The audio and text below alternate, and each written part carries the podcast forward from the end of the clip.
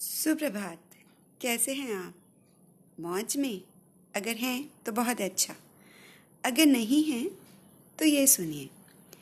ये वृतांत कर्ण और श्री कृष्ण के बीच में है, जहाँ कर्ण के अनेक प्रश्न हैं और श्री कृष्ण का एक ही उत्तर।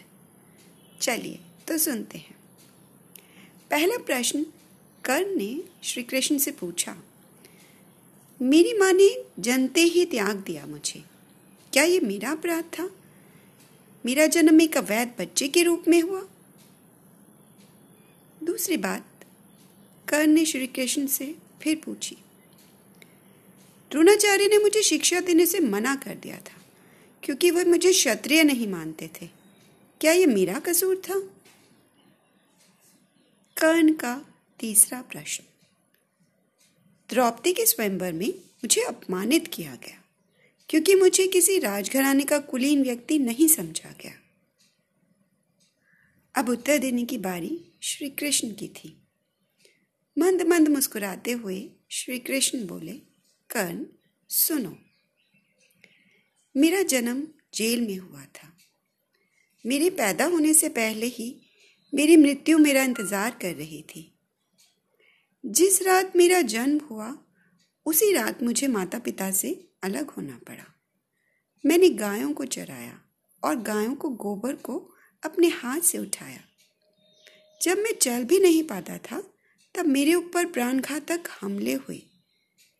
मेरे पास कोई सेना नहीं थी, कोई शिक्षा नहीं थी, कोई गुरुकुल नहीं था, कोई महल नहीं था। फिर भी मेरे मामा ने मुझे अपना सबसे बड़ा शत्रु समझा। बड़ा होने पर मुझे ऋषि संदीपनी के आश्रम में जाने का अवसर मिला। जरासंध के प्रकोप के कारण मुझे अपने परिवार को यमुना से दूर ले जाकर समुद्र के किनारे द्वारका में बसाना पड़ा। हे कर्ण, किसी का भी जीवन चुनौतियों से रहित नहीं है। सबके जीवन में सब कुछ ठीक नहीं होता। सत्य क्या है और उचित क्या है?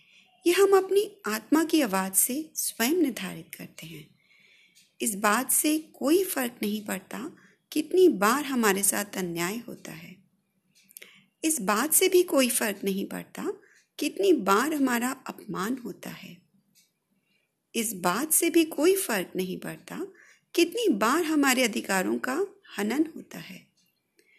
फ़र्क तो सिर्फ़ इस बात से पड़ता है कि हम सब उसका सामना किस प्रकार ज्ञान के साथ करते हैं। ज्ञान है तो ज़िंदगी हर पल मौज है, वरना समस्या तो सभी के साथ रोज है। जी हाँ ज्ञान है तो ज़िंदगी हर पल मौज है, वरना समस्या तो सभी के साथ रोज है। अब ये निर्णय आपका है कि आप मौज में हैं या नहीं। धन्यवाद।